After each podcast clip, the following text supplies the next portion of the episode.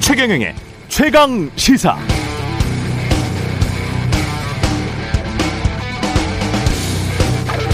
네, 아스트라제네카가 미국에서 시행, 시행한 임상시험에서 자사 백신의 코로나십구 예방 효과가 칠십구 퍼센트로 나타났다고 어제 밝혔습니다. 또 질환이 중증으로 악화되는 것을 막는 데 있어서도 자사 백신이 백 퍼센트 효과를 보였다고 밝혔는데요.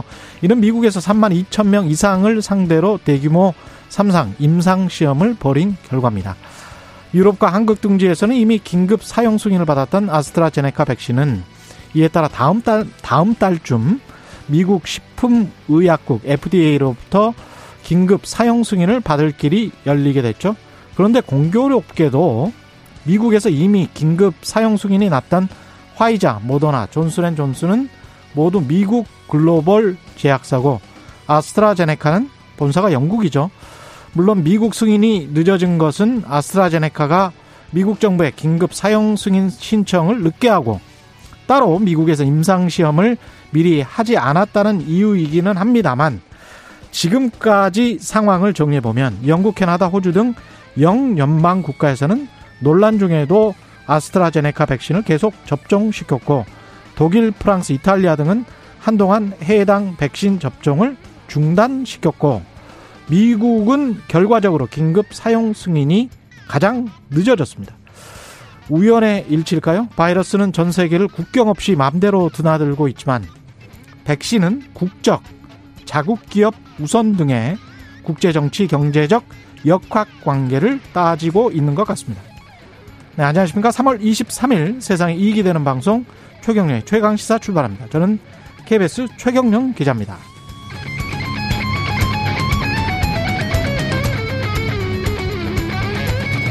네, 최경영의 최강시사 유튜브에 검색하시면 실시간 방송 보실 수 있고요. 짧은 문자 오십 원, 긴 문자 백 원이 드는 샵 구칠삼공, 무료인 콩 어플에도 의견 보내주시기 바랍니다. 박범계 법무부 장관이 한명숙 전 총리 재판 모해 위증 의혹 사건을 무혐의 처리한 대검 결정을 수용했지만, 대검 결정에 대한 유감 표시와 함께 고강도 합동 감찰을 예고하면서 갈등의 불씨는 남겼습니다. 이 문제 일부에서 검사 출신 김경진 전 의원, 열린민주당 최강욱 대표 차례로 연결해 입장 들어보고요. 이 부에서는 여의도 정책맨 더불어민주당 홍익표 정책위 의장 만나봅니다.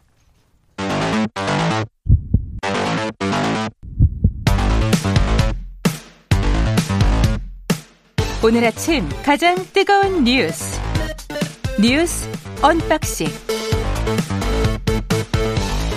자, 오늘 아침 가장 뜨거운 뉴스, 뉴스 언박싱 시작합니다. 민동기 기자, 한겨레 신문 하호영 기자 나와 있습니다. 안녕하십니까? 안녕하세요. 예, 단일화 아홉 시 삼십 분에 두구두구두구두구 발표를 발표를 합니다. 예, 두 시간 남았습니다. 이미 결과는 나왔겠죠?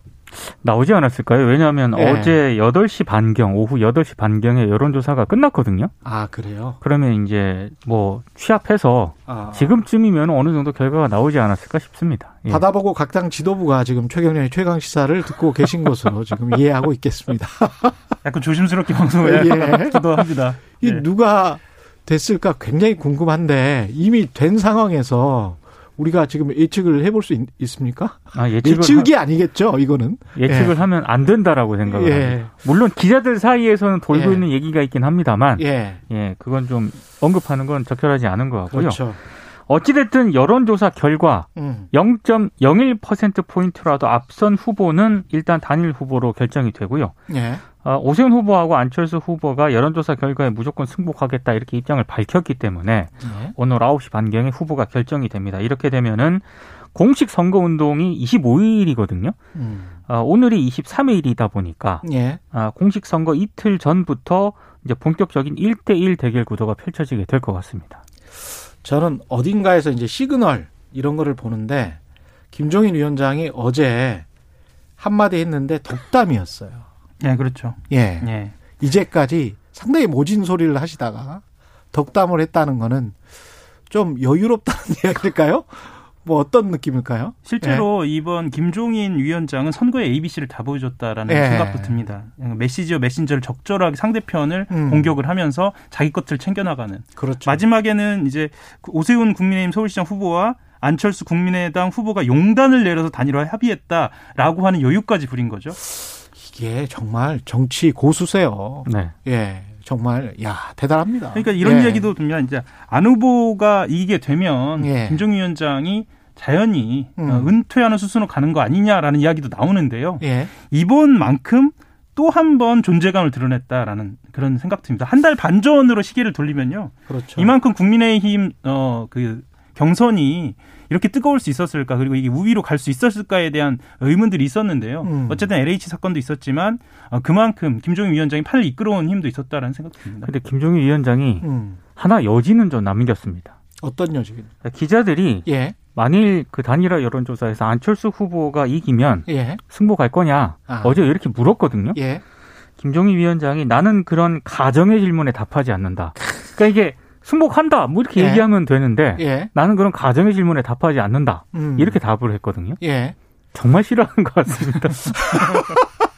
아니 근데 이거는 저는 바로 전에 이제 최경영의 경제쇼 진행하면서 H 주식시장도 예측이 아니고 네. 대응이다라는 이야기를 많이 하잖아요. 네. 근데 그런 말이에요.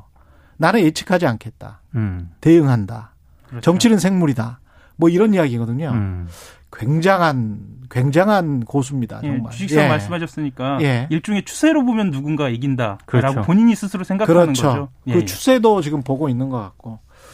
근데 이제 그렇게 야권은 어떻게 보면 국민의힘까지 봤을 때 이제 국민의당까지 봤을 때는 이제 야권이라고 보고 그렇게 보면 이제 야권은 이제 상당히 어 거의 이길 것 같아 그런 분위기인데 네. 여권은 상당히 고록스럽습니다 지금 상황이. 그러니까 지금 예. 박영선 후보가 음. 어, 열심히 선거 운동을 하고는 있는데 예. 문제는 그게 상대적으로 주목을 받지 못하고 있다는 거고요. 그렇죠. 박영선 후보의 추세만 놓고 보면은 지지율 추세만 놓고 보면은 지금 정체를 좀 벗어나서. 음. 약간 하락 추세 이런 쪽으로 가고 있기 때문에. 아, 정체도 아니고 하락 추세. 왜냐하면 삼자 구도에서 박영선 후보는 항상 앞서는 걸로 나왔었거든요. 아 그렇군요. 그런데 최근 여론조사를 보면 오차범위 내긴 합니다만 박영선 예. 후보가 이 위로 밀리는 그런 추세를 보이고 있습니다. 이게 아. 무슨 얘기냐면 이제 정체를 넘어서 약간 하락 추세를 보이고 있다라고 하는 건데 지금 민주당 입장에서는 상당히 좀 난감하고 굉장히 적신호가 켜진 건 분명한 것 같습니다. 음. 그러니까 후보, 언론에서는요. 예. 그 지금 현재 예, 보도되고 있는 보도량으로 볼 때 음. 심지어 박영선 후보에 대한 비판도 보도가 잘 안 되고 있거든요. 그러니까 이게 선거 전에서는 예. 사실은 공격을 받는다고 하면 무조건 마이너스라고 생각하지만 예. 그것이 아니고요. 그럼요. 공격을 받고 적절하게 방어를 해나가는 것 또한 선거 전이거든요. 또 네거티브 마케팅도 있는 거죠. 그렇죠. 예. 예, 예. 뭐 인지도를 높일 만큼 높여놨다라고 생각하면 어쩔지 모르겠습니다만 음. 실제로 박영선 후보를 어떤 방식으로 이해할 것인가는 그 사람이 방어를 해나가는 과정도 중요하거든요. 그럼요. 근데 지금 민주당에서는 그 지점에 대해서 고민이 굉장히 많을 것 같습니다. 게다가 집권 여당의 지지율, 그다음에 대통령의 지지율도 지금 계속 하락 추세를 그렇습니다. 보이고 있기 때문에 네. 그런 측면에서 위기다 이렇게 볼 수도 있겠습니다. 사실 악재가 이 생기더라도요. 예. 이를테면 뭐 차기 그 대선 후보자 지지율이 음. 어, 뭐 높게 나온다거나 혹은 대통령 국정수행 지지율이 높게 나온다거나 상대적으로 예. 이런 추세가 분명히 있었는데 최근에 보면은 민주당 지지율도 좀 빠지고 있고요.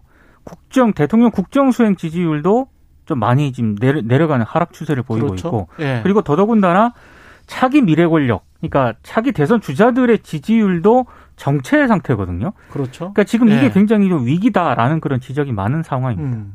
실제로 서울시장 선거 전에 돌입하면은 어쩔 수 없이 그 이재명 전 지사나 어, 이낙연 전 음. 대표 같은 경우에는 예. 지지율이 하락 국면으로 갈 수밖에 없지 않느냐라는 생, 전망, 전망은 나왔습니다. 왜냐하면 아. 그 선거전 자체에서 주역은 서울시장 후보니까요. 그렇죠. 그런데 그런 것을 감안한다고 하더라도 어, 두 사람의 하락 국면과 윤석열 전 총장의 상승 국면이 너무 두드러지기 때문에 음. 어찌 보면 또 의문의 에, 또 승자라고 볼 수는 있을지 모르겠습니다만. 예.